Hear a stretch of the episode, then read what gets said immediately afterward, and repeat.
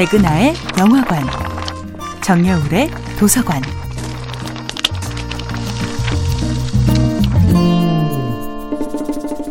안녕하세요. 여러분과 아름답고 풍요로운 책 이야기를 나누고 있는 작가 정여울입니다.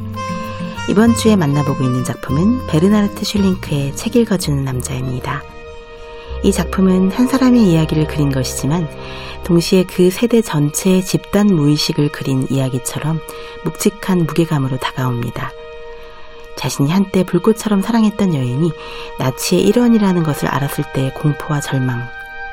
한나의 모든 것을 남김없이 사랑한다고 믿었는데 뒤늦게 알게 된 한나의 죄만은 끌어안을 수 없는 자신의 무력함을 깨달았을 때의 좌절감.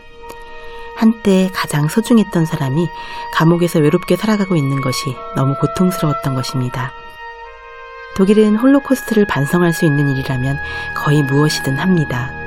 베를린 한복판에 거대한 홀로코스트 위령비를 만들기도 하고 거대한 유태인 박물관을 세워 그곳을 방문하는 전 세계인들에게 사죄의 마음을 표현합니다. 책 읽어주는 남자는 바로 이런 사죄와 성찰이 개인의 차원에서는 어떻게 이루어져야 하는가를 질문하게 만들지요. 미하엘은 오랜 시간이 지나 한나가 자신의 낭독에 왜 그토록 집착했는지를 깨닫습니다. 한나에게서 외부 세계에는 아무런 관심이 없는 듯한 극도의 초연함을 보았던 것입니다. 자신의 내면에 한 번 빠져들면 그 무엇에도 영향받지 않는 듯한 기이한 순수함.